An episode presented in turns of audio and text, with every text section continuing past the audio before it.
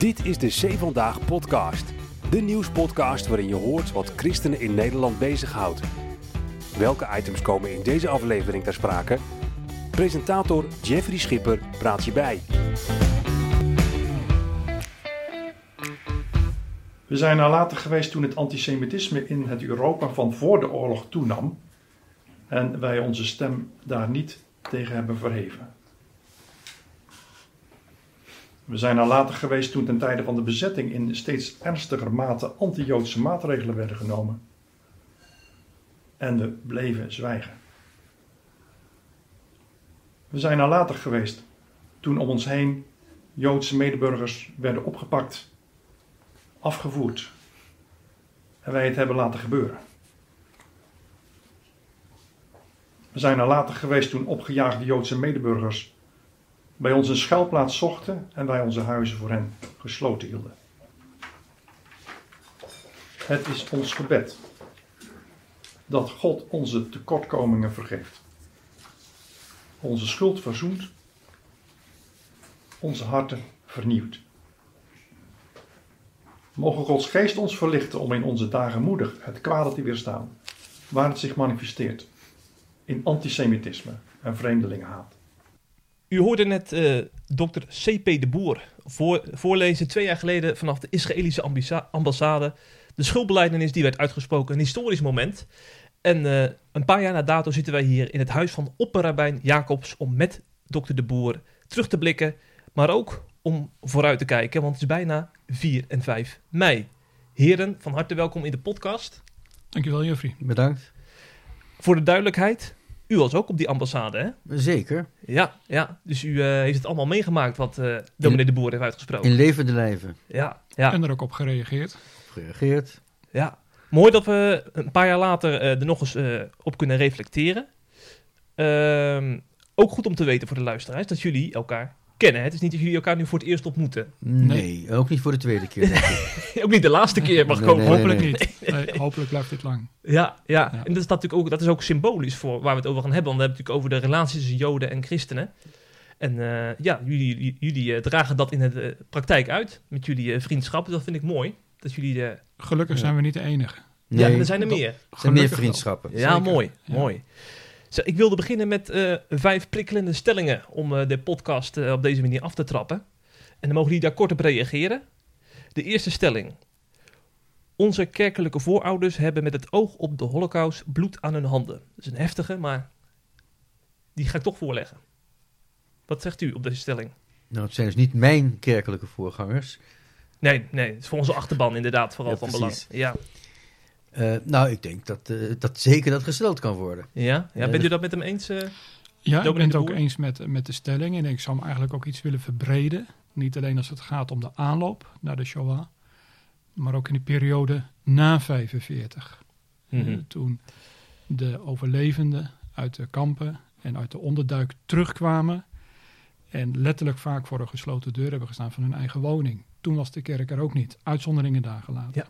Kom er later uitgebreid op terug hoor, op deze Ja. stelling. De tweede, dat er een directe link is tussen de kerkgeschiedenis en de holocaust, wordt in christelijk Nederland onvoldoende beseft. Opperbijn Jacobs. Ik denk dat dat uh, heel, helaas uh, een realiteit is. Ja. Uh, door de eeuwen heen, de geschiedenis. De... Kijk, de geschiedenis draag je met je mee. Bewust, onbewust. En ik denk dat daardoor de, de moord op de, op de Joden in de holocaust makkelijker geaccepteerd werd. Hm. Vanwege de misschien onbewuste geschiedenis. Ja. Merkt u dat ook? Ja, ik deel die stelling en ik, in die zin zou ik er nog iets aan willen toevoegen. Dat ik in delen van het kerkelijk leven in ons land ook niet een bezinning op gang zie komen na dat verband. Hm. Tussen het gedachtegoed, wat, wat breed genesteld heeft in de westerse samenleving, ook in onze kerken, kerkelijk leven. En we staan nu achter 1945 en ik zie in delen van het kerkelijk leven niet de bezinning op gang komen die nodig is om dit gedachtegoed echt hardgrondig te verwerpen. Mhm. Ja. ja. Dan gaan we bij de, naar de derde stelling eh, toe. De gezamenlijke schuldverklaring van de kerken, die u dus eh, voorlas, heeft de relatie tussen Joden en christenen verbeterd. Opperbijn Jacobs.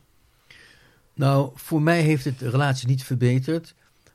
Omdat die verbetering er bij mij al was. Kijk, dat is alleen maar positief, zou ik zeggen. Dit was het resultaat Ja. van Ja. goede contacten gedurende vele jaren. Maar misschien toch iets aan toevoegen, Mhm. hoewel we nog in de korte reacties zijn, maar ik zie dat mijn eh, collega's eh, anders kort reageert. Halt, die opera dat is zo slim, hè? Ja, ik, die- die, eh, kijk, de, de, ik maak een onderscheid tussen, tussen nu en tussen toen. Kijk, dat, wat de kerken door de eeuwen heen gedaan he- hebben, dat is duidelijk. Dat, Hm. hè, bloed. Ehm, to- toen de tijd, dus twee jaar, drie jaar geleden, toen eh, wilden een aantal eh dominees bij mij thuiskomen om, om vergiffenis te vragen. Eigenlijk hun eigen vergiffenis. Nou, dat, dat, dat accepteer ik niet. In, in de positieve zin van het woord. Zij hebben me niks misdaan, ze zijn mijn vrienden. Ja? Dus we moeten onderscheid maken tussen de kerk als instituut en de dominee, de, de, de individuele eh, christelijke mensen van nu. Dan zeg ik niet dat al die christelijke mensen vandaag de dag goed staan ten opzichte van het Joodse volk. Helemaal niet. Maar mijn vrienden wel. Dus mijn vrienden moeten hier niet komen vergiffenis vragen. eh, Op, op, op een manier alsof het lijkt of zij mij vergiffenis vragen voor wat zij naar mij hebben misdaan. Zij hebben niks naar mij misdaan. Helemaal niet. Ja, dus op een individueel niveau, dominee de Boer, is er ten opzichte van eh Opperbijn ook niks verbeterd sinds die schulverklaring. Want u had al contact met hem daarvoor. Eh, Jazeker. Ja. En eh, Het is alleen maar slechter geworden, niet? nee, er is, niks verbeterd. Want, wa- want er was al de verbetering. Precies. Ja. Eh, ja, dat deel ik. Maar eh, net wat eh Rabijn Jacob zegt. hij maakt het onderscheid tussen persoonlijke relaties en eh, instituut. En op dat laatste niveau, eh, als het gaat om instituut, als gemeenschap naast elkaar, de kerken naast de Joodse gemeenschap, daar is nog een hele wereld te winnen. Hmm. Ja. Ja. De vierde stelling. Kerken investeren te weinig in contacten met de Joodse gemeenschap. Ja, dat weet ik niet. Ze hebben misschien wel te veel geïnvesteerd. Want als we gaan kijken naar de pogingen om Joden te bekeren, Ja. waren ze daar redelijk actief in. Een Als je dat, vorm van investeren, hè? dat, dat is ook investeren. En ik denk dat ze daar te veel in hebben geïnvesteerd. Ja. Ja. Maar eh, even los van de kerken. Ja, de opvang na de oorlog in Nederland voor de Joden was, was er gewoon niet. Want men wilde geen onderscheid maken tussen Joden en niet-Joden. Mhm. Heel netjes. Mhm. En u, dominee de Boer? Ja, ik zou hierbij eh, de woorden kerken een kanttekening willen maken. Eh, eh, ons, onze achterban is rijk geschakeerd. Er zijn kerkverbanden die na 1945 wel dat contact hebben gezocht en ook hebben aangelegd. Er zijn ook eh, overlegorganen ontstaan. En er zijn kerkverbanden die tot op de dag van vandaag eigenlijk nog steeds hetzelfde willen wat Jacobs nu net zegt. Eh, het enige doel voor het contact met de Joodse gemeenschap is hun bekeren.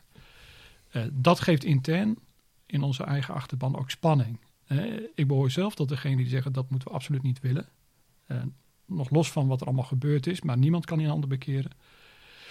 En het frustreert ook de contacten tussen de Joodse gemeenschap. Want er is te veel gebeurd van onze kant naar hun toe, waardoor de onbevangenheid weg is, weggevaagd is zelfs. Ja. Ja. We hebben straks nog een blokje over de verstandhouding tussen Joden en christenen. Gaan we daar uitgebreid nog op in. En de laatste stelling. Wie als christen naar Israël gaat om Joden op te roepen tot bekering, heeft het nog altijd niet begrepen. Ja, eigenlijk hoef ik die niet meer voor te leggen aan u. Nee. We kennen het antwoord wel, hè? Ja, eh, niet begrepen, weet ik niet. Oh. Kijk, het kan zijn dat iemand zeer gemotiveerd is om dat te doen, maar ik wil het niet. Nee. Ja, los van het feit dat ik, als me laat bekeren, mijn baantje kwijt ben. Ja, maar wij hebben die eeuwen overleefd en we willen blijven zoals we zijn. En we hebben geen behoefte aan bekeren. Dan denken we dus van, eh van eh eh, leave us in peace. Ja, die, die, die drang tot bekering heeft tot resultaat gehad de, de inquisitie, de brandstapels, gaan zo maar door. En ook gedeeltelijk de Tweede Wereldoorlog. Ja. En dan kijk ik naar mijn rechterzijde. Ja, als je met christen bedoelt een Nederlandse christen, dan ben ik daar van harte mee eens. Dan heb je het niet begrepen. Met de geschiedenis die we meedragen. Eh, er is ook een andere kant. Israël is een democratie. En er is ruimte voor, als het goed is, alle meningen. Al deel ik verschillende meningen niet. Ja. Eh, maar de vrijheid van het geweten betekent ook vrijheid van meningsuiting. Ehm, en ik hoop echt dat die ruimte er blijft. Ja. Ja. Ik vind het mooi dat we deze podcast op deze manier hebben afgetrapt. Want dan weet de luisteraar een beetje waar we naartoe willen. Nog eventjes inzoomend op jullie persoonlijk. Eh, want eh, we zijn bij u thuis, op Rabijn eh, Jacobs. En eh, ik ben toch een beetje benieuwd, ook voor de mensen die de Joodse wereld niet van binnenuit kennen. Wat doet een opperrabijn nou gewoon op een doordeweekse dag? Waar, wat houdt u bezig momenteel? Geen idee. We doen niet zoveel. ja, de, de, mijn, eh, Even over mij persoonlijk dus. Ja. Kijk, op een gegeven moment was... eh, ik heb dus de pensioengerechtigde leeftijd bereikt. Enige jaren geleden. Ben in functie gebleven.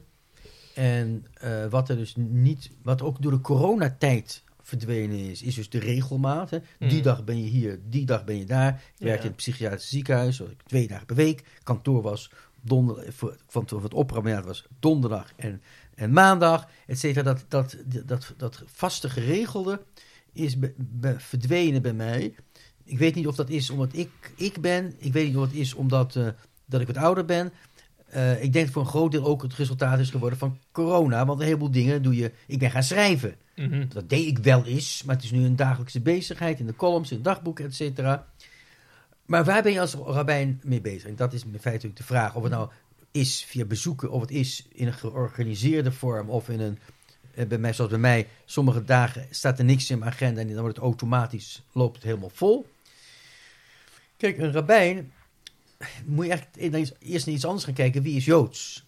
Kijk, normaal gesproken, ik zeg het heel zwart-wit. In de kerk, als je lid bent, ben je dus eh, protestant. Of als je lidmaatschap opzegt, ben je dus niet meer. Maar een Jood blijft altijd Jood. Of hij nou wel lid is of niet lid is. Wel naar de synagoge gaat, niet naar de synagoge gaat. Hij wordt door de, de omringende wereld beschouwd als Jood. Maar hij beschouwt zichzelf ook als Jood. Ja? Mhm. Zegt in God of nog gebod te geloven. Wil niks met Jodendom te maken hebben. Ik zeg even in extreme. Maar hij blijft Joods. Daar moet niet aankomen. Maar dat betekent dus ook de rabbijn is veel minder de, de, de religieuze leider en veel meer, eh, meer ja, een leider in een bredere zin. Dus je hebt veel meer te, je hebt veel meer te maken, denk ik, met huiselijke problemen, met, met politieke dingen, met eh, alles wat een Jood in het, tegen, in het leven kan tegenkomen en te maken heeft, of met zijn Jodendom, of überhaupt met spanningen. Hm. Ja, wat, die niks met Jodendom te maken hebben. Ja, je bent veel meer een, een, een centraal figuur voor de Joodse gemeenschap in de breedste zin van het woord. Ik woon het hier. Nou, in Nederland is geen echte Joodse gemeenschap. Ja, dat is allemaal erg verzwakt. En, eh, Er zijn wel Joden, maar de Joden die echt Joods willen leven, religieus Joods, eh, vele trekken weg. Ja, Want er is hier geen, geen entourage meer. Het, het aantal is, het volume is te klein. Dus ik ben meestal bezig met mensen die zeggen: we zijn niet religieus. Maar ondertussen krijgen ze wel aan de telefoon en bespreken wel alles met ze. En moet ik wel bij ze op bezoek gaan. Dus ja, en je houdt je met alles bezig wat je in het leven kan tegenkomen. Hm. Het Jodendom is in feite ook geen godsdienst, het is een leefwijze. Ja, ja, ja, ja. Je zou kunnen zeggen: alles is godsdienst. Ik ben er benieuwd eh, naar de overeenkomsten met het eh ambtswerk van dominee de Boer. Ja, Zijn die er? Nou, luisteren naar Rabban Jacob, denk ik dat we heel veel overeenkomsten hebben. Ja. Eigenlijk wat, wat u schetst, van wieg tot graf, loop je met mensen mee. Ja. Eh, spreek je mensen, dat geldt ook voor mij. Ehm, Maar wij hebben ook voor de wieg en na het graf, hè? ja, precies. dat deden we denk ik ook. ja. Maar goed, eh, eh, ik denk wel dat als het gaat om, eh, om eh, de rijkwijde, dat die van Rabijn Jacobs veel breder is dan bij, bij ons. Bij mij is hij in ieder geval beperkt tot mijn eigen gemeente in Sliedrecht. Christelijk eh, gereformeerde kerken. Christelijk Gereformeerde Sliedrecht. Daaromheen heb je een kring van eh, mensen van kerkelijke komaf in Sliedrecht die contact zoeken met een dominee. Hm. Dus je pastoraat is vaak veel breder dan je eigen gemeente. Dat gaat voor Sliedrecht. En ook onkerkelijke mensen weten ondertussen de weg te vinden naar de pastorie in Sliedrecht. En daar heb je ook contacten mee. Ja, ja. Verder geef ik nog les voor een, op een, eh, in Amsterdam op de VU voor de herstelde vormde kerk. En nu ook voor de PTU die studenten daar heeft zitten. En ja, u heeft een netwerk, dat heb ik ook. Mhm. Eh, hè, ook, ook als het gaat om mensen eromheen, politiek enzovoort. Eh, ja, dus er zijn heel veel overeenkomsten, denk ik. Ja, we zijn voortdurend in contact met mensen. Dat is wel wat we Ja. delen. Nou, ik, denk, ik denk dat wij iets breder zijn dan, eh, dan, dan in, de, in de kerk. Weet je, toch meer je- bij je eigen kerk. Dat is nu bij, bij rabbijnen ook als ze aan een specifieke gemeente gebonden zijn. Hè. Hmm. Ja, Antwerpen, orthodox-Joodse gemeenschappen zijn daar met diverse, vanuit diverse stromingen. Die allemaal dogmatisch niet van elkaar verschillen, maar wel anders zijn. En dan zie je dat de rabbijn zich voornamelijk bezighoudt met zijn eigen, zijn eigen Hmm. gemeenschap, zijn eigen gemeente. En dat buiten, waar dan wel alles bij bij de rabbijn komt. Dus ook eh, dingen die, die, die niets religieus in zich hebben. Maar wel, maar het, het contact met de buitenwereld zal daar dan minder zijn als bij mij. Jazeker, maar ja, dat heeft ook met je functie te Dat maken. heeft met een functie Ja. te maken. zeker. Ook internationaal, Ja. daar heb ik een groot respect voor. Voor wat eh, Jacobs allemaal doet. Mhm. Niet alleen in Nederland, maar ook daarbuiten. Ja, ja. Ik vraag me wel eens af, waar haalt hij de tijd vandaan? Ja, Ja, maar dat... eh, En hoe kwamen jullie op elkaars pad eigenlijk? Hoe begon het? ja, als ik terugkijk, denk ik via een tussenpersoon. Eh, Ja. ik had het wel eens... Ik, ik wist dat iemand die ik ken goed bevriend was met Jacobs. En eh, ja, we hadden het een keer er zo over. Ik zei, nou, ik zal best wel eens een keer even met hem willen kennismaken. Die heeft het eigenlijk gearrangeerd. Ah. Ja. En van daaruit is het eigenlijk ontstaan, dat contact. Precies. En gaat het dan zover dat u ook wel eens de Shabbat eh meeviert? Shabbatsmaaltijd? Ehm, dat zou ik wel graag willen. Ja, dat Vrijdagavond of zaterdag. Maar op Ja. vrijdagavond geef ik weer catechisatie-les aan mijn eigen Oh ja. jeugd. Ja. En ja, maar ik zou er echt helemaal niks op tegen hebben. Het zou ook niet voor het eerst zijn trouwens. Nee, ik In Israël misschien wel eens gedaan. ook in Nederland. Ook in Nederland? Ja. Ah, ja. Ja. Ja. Ja. Ja. Ja. Ja. Ja, zou toch mooi zijn? Absoluut. Waarom niet? Ja. Zeg, ehm eh, we gaan eventjes weer terug naar eh, de schuldbeleidenis. Want daarvoor zitten we hier. Om eh, terug te blikken, maar ook om vooruit te kijken naar 4, 5 mei. Ehm, ja, dat, dat heeft natuurlijk betrekking op de Tweede Wereldoorlog. Een heel heftig eh, onderwerp. Ehm, maar als we bijvoorbeeld kijken naar eh, eh, de kerkelijke voorouders eh, van u, hè, dominee de Boer. Niet alleen, bedoel niet persoonlijk, maar vooral kerkbreed. Op welke manier waren ze daar na- nalatig, concreet? Niet alleen nalatig, op verschillende manieren. Hè. Kijk, ik denk dat we twee dingen wel in de gaten moeten houden. En denk ik ook even mijn eigen familiegeschiedenis. Nou, laat ik daarmee beginnen. Ja. Ehm, een van mijn beide oma's werd in de oorlog aangezien als een Jodin. Opgepakt, eh, opgesloten in de gevangenis. En eh, ze stond ook op de nominatie om afgevoerd te worden naar Westerbork. Eh, mijn opa heeft hemel en aarde bewogen om haar los te kunnen krijgen. En dat is in de nacht voordat ze de dag daarna op transport naar Westerbork zou gaan ook gelukt. Met behulp van de burgemeester van, die- van die plaats. Hij kon bewijzen dat ze niet Joods was. Dat heeft er denk ik toe geleid dat mijn opa, wetend eh, wat voor gevaar hij zou kunnen lopen, zich voor de rest van de oorlog gedijst heeft gehouden. De angst. Mijn andere opa daarentegen was vrijgezel en die heeft in het Gooise verzet gezeten. Eh, volop. Eh, we weten niet precies wat hij gedaan heeft. We weten wel dat hij zijn pistool en dolk heeft gebruikt, ook in, in, in gevechten met Duitsers. Maar wat er precies gebeurt als familie weten we niet. Hij is jong gestorven en hij heeft er na de oorlog heel weinig over verteld. Waarom zeg ik dit? Om ook duidelijk te maken dat wij vanaf deze plaats 2023 zomaar iets kunnen zeggen, terwijl wij niet in de situatie van die doodsangsten hebben gezeten. Dat maakt je voorzichtig.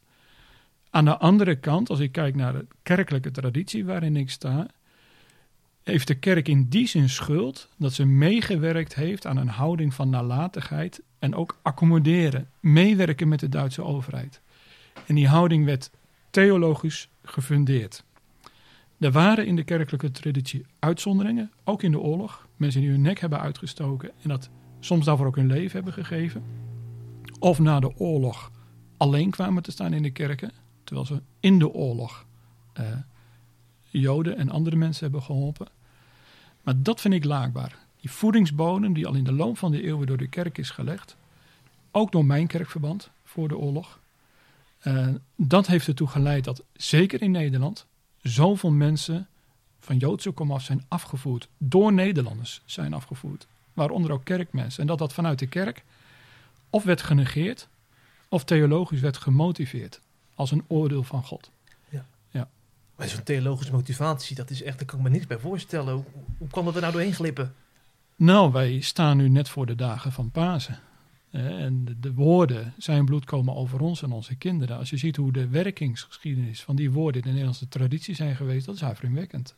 Dat met een beroep op die woorden, dus alles wat er gebeurd is in 40, 45, werd goed gepraat. Of zelfs werd gesanctioneerd. Eh, ook van de kansel, van kansels. Terwijl er ook predikanten waren die dat hardgrondig hebben verworpen.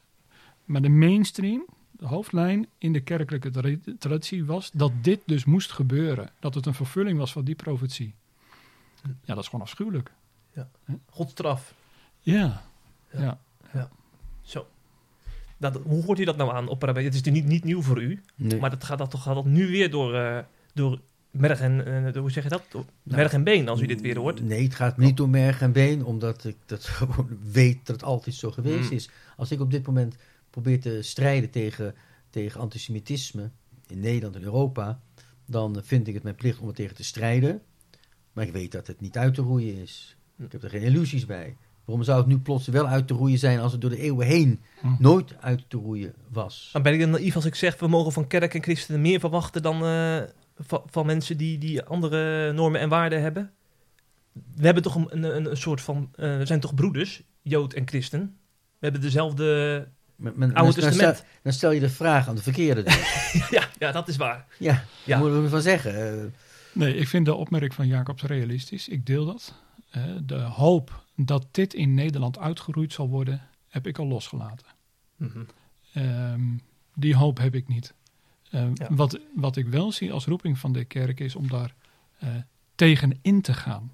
Het in te dammen. Eh zo ver zo mogelijk als dat kan. Maar zolang ik nog steeds jonge mensen tegenkom van 13, 14 jaar, ook op, op eh, bijvoorbeeld reformatorische scholen, die automatisch die lijn leggen. Hè? Eh, Shoah, Holocaust, dat heeft te maken met deze woorden. Dat hebben die kinderen niet zelf bedacht, als je 13, 14 bent. Dat heb je van huis uit meegekregen. Mhm. Bijvoorbeeld via een kinderbijbel. Of dat het in de gemeente waar zo'n jongere opgroeit eh, op de kansen zomaar wordt gezegd. En daar ligt voor ons, voor christenen en voor predikanten, een taak. Om dat aan te pakken. Eh, en dat moet gewoon echt ook stoppen. Ja, maar het is nu, zit nu al heel erg ingebakken in. Ik herinner mij tig jaar geleden was er een programma op, op televisie, De Zandloper. Ik heb geen televisie, eh, dat weet je. Nee, ik Dus, ook niet. ik ook niet. Maar weet het, je was, het was er wel. En uh, daar was een uh, programma over Bijbel. Ja, een heel Ja. onschuldig programma voor kinderen. Van het RKK. En dan zag je dus uh, Jeruzalem, christenen en je zag Joden. Maar die Joden hadden allemaal boze gezichten en lange Hm. neuzen. Ja? Ja, karikaturen. karikaturen.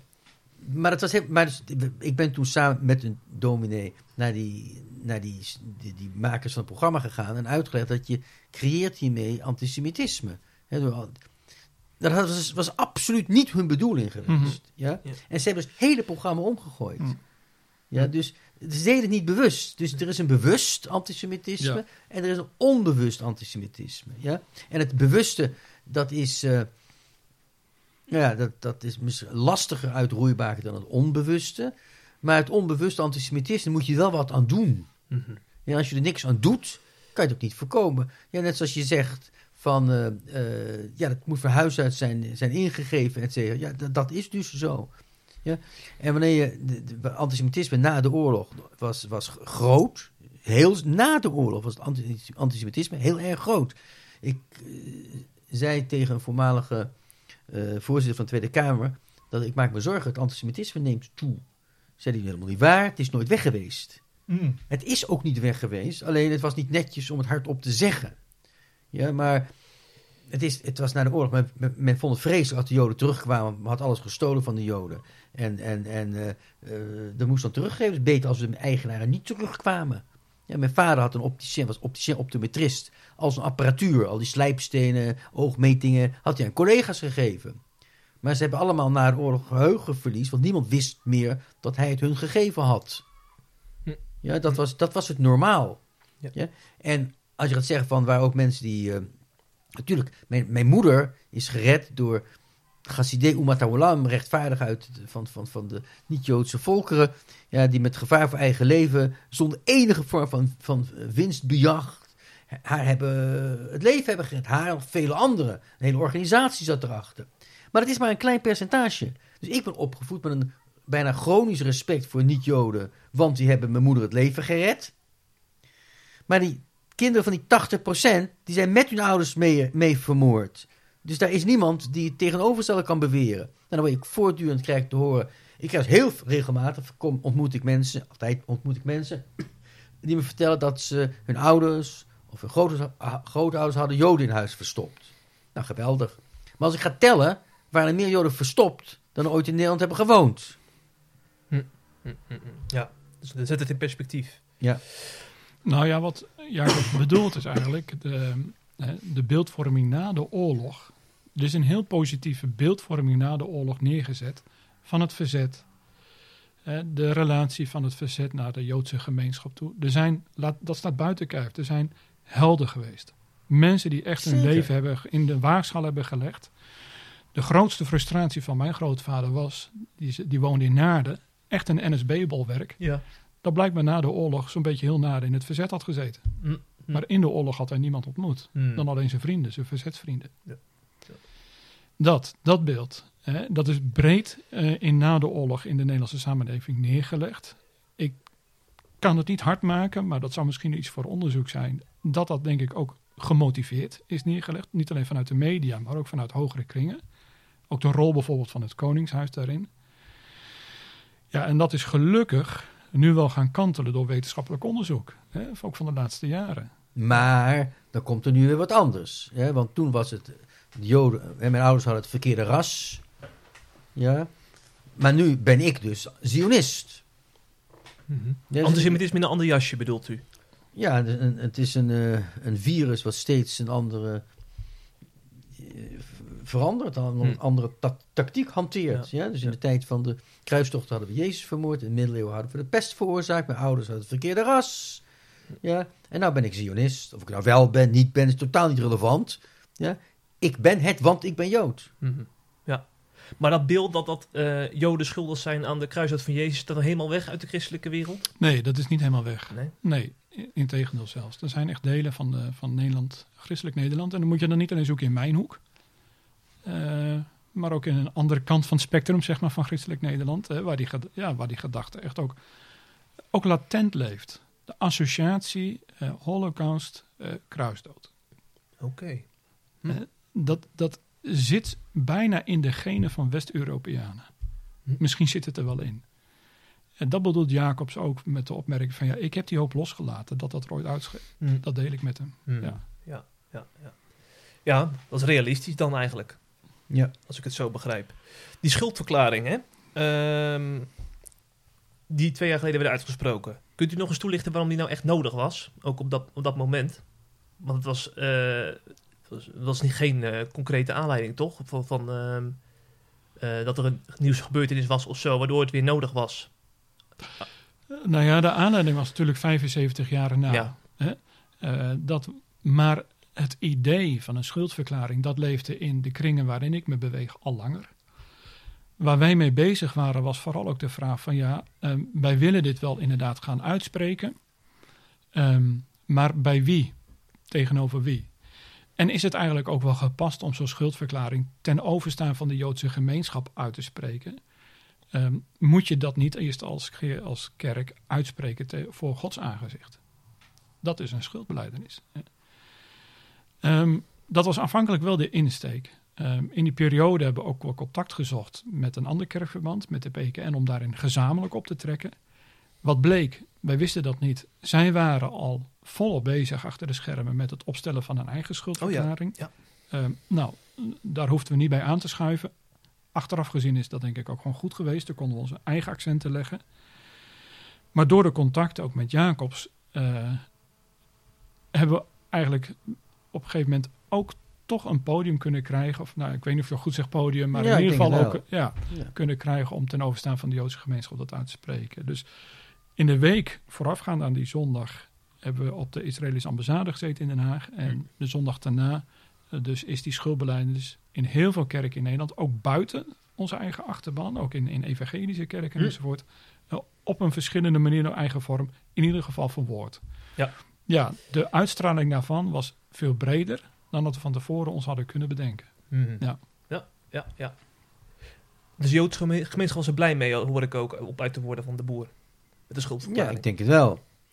Ja, ja en nee. Therese is moeilijk, moeilijk om te spreken namens de Joodse gemeenschap. Ja.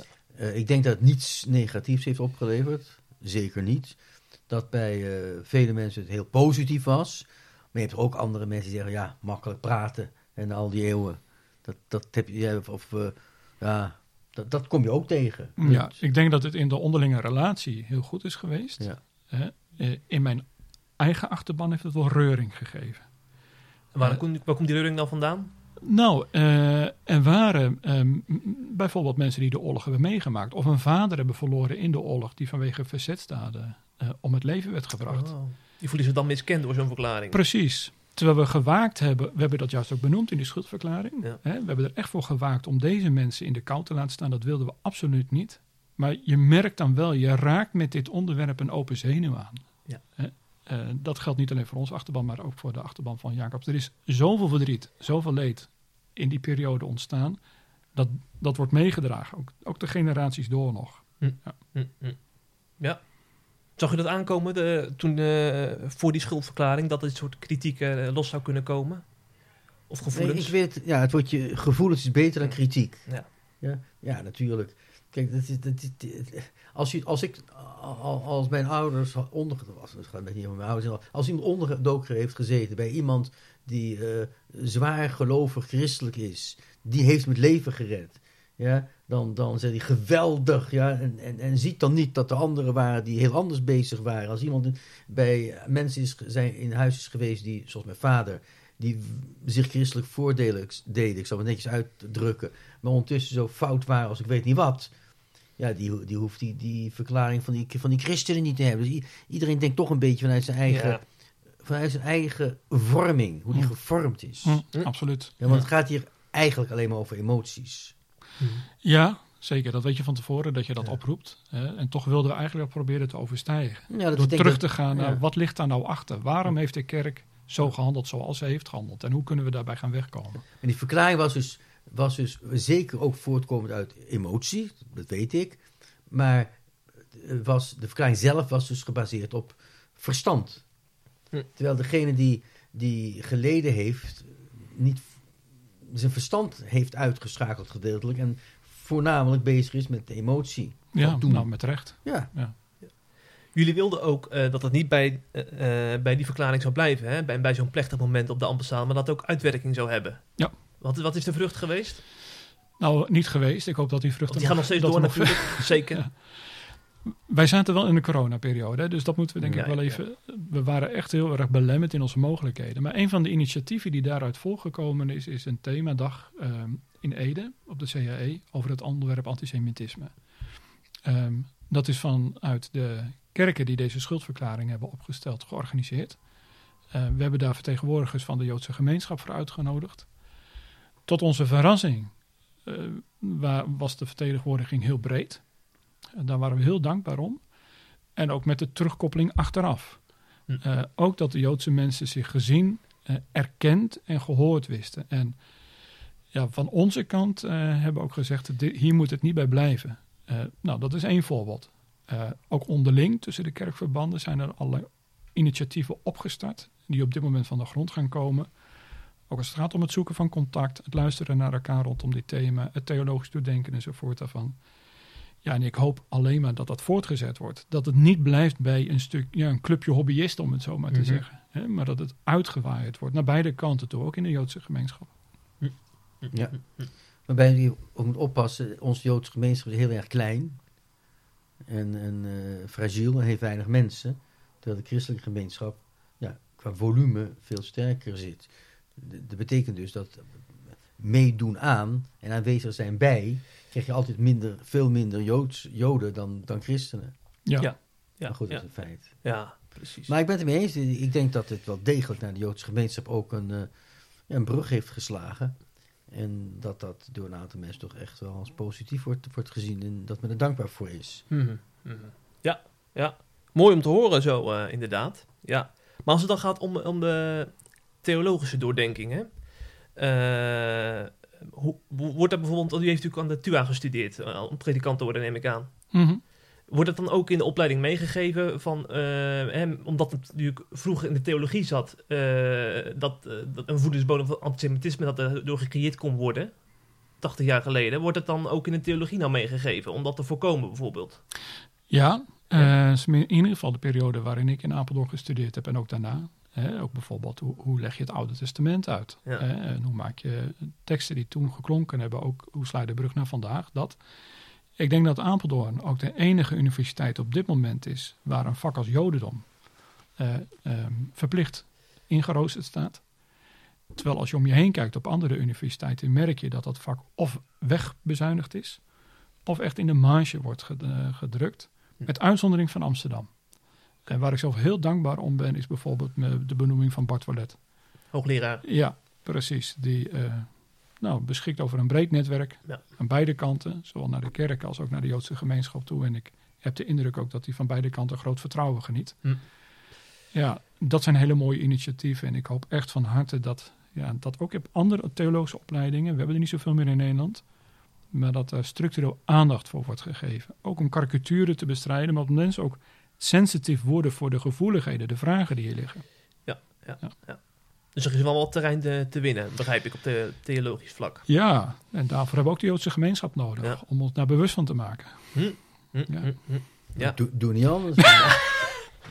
Het is een spiegelfunctie heeft ja, u, hè? zoiets, ja. Ja. Zeg, als we eh, wat meer gaan naar de verstandhouding tussen Joden en christenen onderling. Ehm, ik, ik- het valt mij op, ik ik ben u al meerdere meer malen tegengekomen. U vindt dat belangrijk, hè? Om op ook christelijke conferenties aanwezig te zijn. eh bij Christenen voor Israël heeft u ook warme banden. ja. Daar investeert u bewust in. Of wordt u dan, wordt u dan gevraagd, hoe gaat zoiets? Nou ja, ik, zoveel conferenties kom ik er ook weer niet. Maar de, de, nee, als, als er iets is, dan word ik gevraagd om te zijn. Ja, ik ga niet bewust op zoek naar conferenties, christelijke conferenties. Eh, ik denk wel dat het belangrijk is om er te zijn. Ja, en waarom denk je dat het belangrijk is? Kijk, we leven in een samenleving. In Hm. een brede samenleving. En wij zijn een deel van deze samenleving. Als, men, als we geen contact hebben met die samenleving, weet men niet wie we zijn. En geef je dus een, een makkelijke voedingsbodem aan antisemitisme. Hm. Daarom alleen al denk ik dat het van belang is. Daarnaast, en dat heeft er misschien niks mee te maken, denk ik dat we als, als, als eh, kerk en als synagoge een aantal dingen ook gemeen hebben. Een heleboel hebben we gemeen. En eh, waarom niet samen strijden voor de eh, kwesties, voor de zaken waarvan we beide vinden dat dat er in de samenleving, in de brede samenleving moet zijn. Neem even gewoon de secularisatie. Gaan jullie gelijk wil- op, ja. Als, ik, ga natuurlijk, ik, ga, ik ben niet degene die de christelijke scholen moet aanvallen, aanvechten. Maar de meeste christelijke scholen heten in naam christelijk. Maar ik kan niet zo goed ontdekken wat er daar christelijk aan is. Het is gewoon een openbare school met een eh, christelijke naam, vaak. Ja, nou, dat, komt, dat is een secularisatie die keihard om zich heen grijpt. En, en met als gevolg leegloop in kerken. Ja, en achteruitgang van, van, van, van de religie. God verdwijnt uit de samenleving.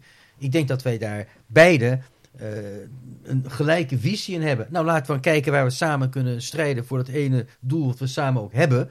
En dan ben je ook samen vriendjes. En als je samen vriendjes bent, kan je ook gaan kijken hoe kunnen we de dingen die ons scheiden, op bijvoorbeeld antisemitisme, samen bestrijden. Hm, hm. Ja, precies. Ja, en eh, eigenlijk als in het verlengde daarvan.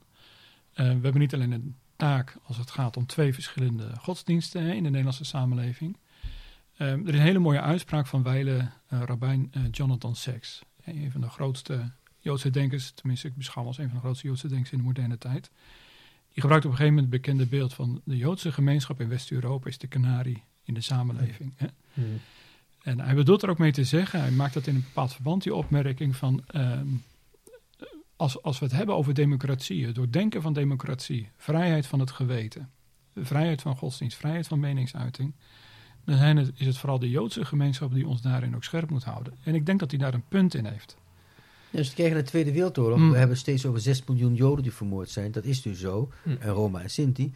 Maar er zijn in totaal eh, 54 miljoen mensen omgekomen. Mm. Hè? Dus het begint met de Joden en dat, dat reikt altijd verder. Absoluut. Dus wat dat betreft, eh, de Ja. kanarie in de mijn, ja, de, het, het, het, het blijft niet bij alleen de aanval op, op, op Joden. Is er ook een bepaalde angst nog om eh, die verbinding aan te gaan eh, in, ju- in jullie achterbannen? Eh, want het, het, het is ook een gevoelig punt, laten we eerlijk zijn.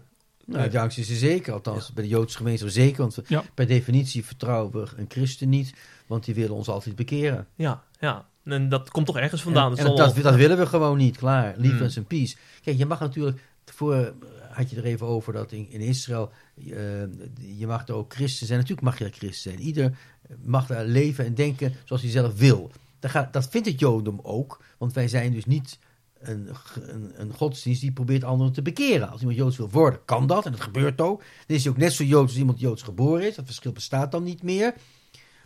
Maar wij hebben niet de opdracht om, om anderen, om niet-Joden Joods te laten leven. We hebben wel de opdracht om ervoor te zorgen dat de, dat, de brede samenleving zich houdt aan de zeven Noachidische wetten. Niet stelen, eh, geen ontucht, nou, eh, eh, on- ontrouw, noem maar op. Ja, geloof in de eeuwige, in God. Dat, dat, dat je op een gegeven moment dus iemand tegen mij... Iemand, kijk, iemand mag mij gaan uitleggen dat hij vindt dat ik nog een beetje achterloop. Ik heb alleen het Oude Testament. Ik heb trouwens het Oude Testament en de, en de Talmud. Dus dat gaat veel breder dan alleen maar het Oude Testament. Maar goed, iemand mag tegen mij zeggen wat hij wil. Maar als ik daar geen gehoor aan geef, wat, hoe gaat hij dan verder? Betekent dan dat hij gaat oproepen tot moord, uitroeiing? Wat, wat gaat hij doen? Ja? Die, die angst, die, eh, die herkent u. Ja, ook in mijn eigen achterban. Eigenlijk het omgekeerde van wat Rabijn Jacob zegt. Hè. Eh, de Joodse gemeenschap is bang dat eh, christenen hun gaan bekeren. En ik begrijp wat hij bedoelt. En daar doe ik ook helemaal niets van af. Eh, ik merk in mijn eigen achterban eh, de angst bij christenen van... ehm, ja, wij moeten deze Joodse mensen overtuigen van ons eigen gelijk. En dat wordt ook vanuit een bepaald angstgevoel ehm, geuit. Eh, Een voorbeeld, uh, Rabijn Jacobs werd uitgenodigd om te spreken op onze kerkendag van Ja. de Christelijke Familie Kerken. Mhm. En ehm, nou, wij kregen een bericht binnen van een bezoeker die zei van om die reden kom ik nu niet. Echt Want- waar? Ja, precies. Eh, daar zit angst achter. Al wordt het met nog zoveel bombarie en, en geschreeuw, en zo, want dat waren best wel harde woorden die gezegd werden. eh, gezegd. De angst om iemand te ontmoeten die anders denkt dan ik. Mhm. Ja. Eh, en op dat moment zeg je ook iets over jezelf. Eigenlijk weet je dan niet waar je zelf staat. Ja. Jacobs weet wie hij is, ik weet wie hij is. En dan staat een goede contact, een goede vriendschap niet in de weg. Integendeel juist. Mhm. Eh, en je hoopt echt van harte dat we daar en andere voorbeelden in zijn voor mensen. Maar ik, ja, ik hoop echt van harte dat dat ook straks in de, door wordt vertaald in de relatie tussen de achterbannen van ons beiden. Ja, ja, Ja. ja, zou het mooiste zijn. Ja, Ja. ja. En als u dat dan terug hoort van iemand die dan wegblijft eh eh, omwille van u, eh, bent u dan in, in uw eer aangetast? Bent u dan, gaat u dan met boeken? hij bleef niet weg om Jacobs hoor. Nee, om wie dan? Het feit dat er een Jood stond. Oh, daar ging het om. Ja, Ja. ja, ja. Nou, dan, dan kunt u het ook niet persoonlijk opvatten Nee, dan nee, om die nee, reden. nee, nee. Ja, maar het, het gaat natuurlijk breder. Kijk, als je eh, niet wil komen omdat Jacobs er is, dan kan je zeggen dat Jacobs niet zo aardig vindt. Maar als je niet wil komen omdat Jacobs vanwege zijn Jood zijn, eh, ja, dan, dan dat, dat herken ik dus wel. Dat is dan precies waar het probleem ligt. Er is dan toch in, in onbewust een, een, een, een angst of een eh, negatieve opstelling richting Jodendom. Hm. Joden en dus Joden. Ja, Hm. en omgekeerd eh, eh, komt dat gevoel, wat ook te plaatsen is, ook voor in de achterban van Jacobs. En Mhm. nou, daarin denk ik dat we ook een voorbeeldfunctie hebben. Ja, zeker. Mm, mm. Ja. Ja. En ehm, wat ik wel eens moeilijk vind is, eh, ja, we hebben het net over de eh, bekeringsdrang gehad. Eh, maar dat, dat zit toch ook helemaal in die, eh, ik, hoe zeg je dat, in onze drive ingepakt. Zeg maar. We zijn allemaal missionair als, als christenen. Dus ho- hoe moeilijk is het om, om dat dan uit te zetten als er een, een, een, een meeting is met een, met een opperrabijn? Dat is toch heel moeilijk voor christenen? Nou, toen ik net uit de auto stapte, heb ik niet ergens een knopje omgezet. Nee? Dat en ben ging ik niet opeens, nee, nee, en dat hoeft ook niet. Eh, Jacobs weet wie ik ben en ik weet wie Jacobs is. Het is een, zo zijn wij. Maar niet iedereen is zo natuurlijk. Nee, precies. Hm. Ja. Mm, mm, Dus, ja. En Ja. ik, hoef, eh, ik hoef ook niet, niet met een groot spandoek binnen te komen of de Bijbel op tafel te leggen. Hij weet wie hij binnenhaalt. En hij aanvaardt mij. In die zin dat hij mij de deur gaat openen en we kunnen hier gewoon op een normale manier als twee mensen met elkaar eh, spreken. Hm. Ehm, volgens mij is dat ook wat, wat de Bijbel juist bedoelt. Mhm, mhm. Ja? Ja. En dan moet het maar aan God overlaten. Net zoals Jacob dat zegt. Die weet wel hoe die mensen bij hem moet brengen.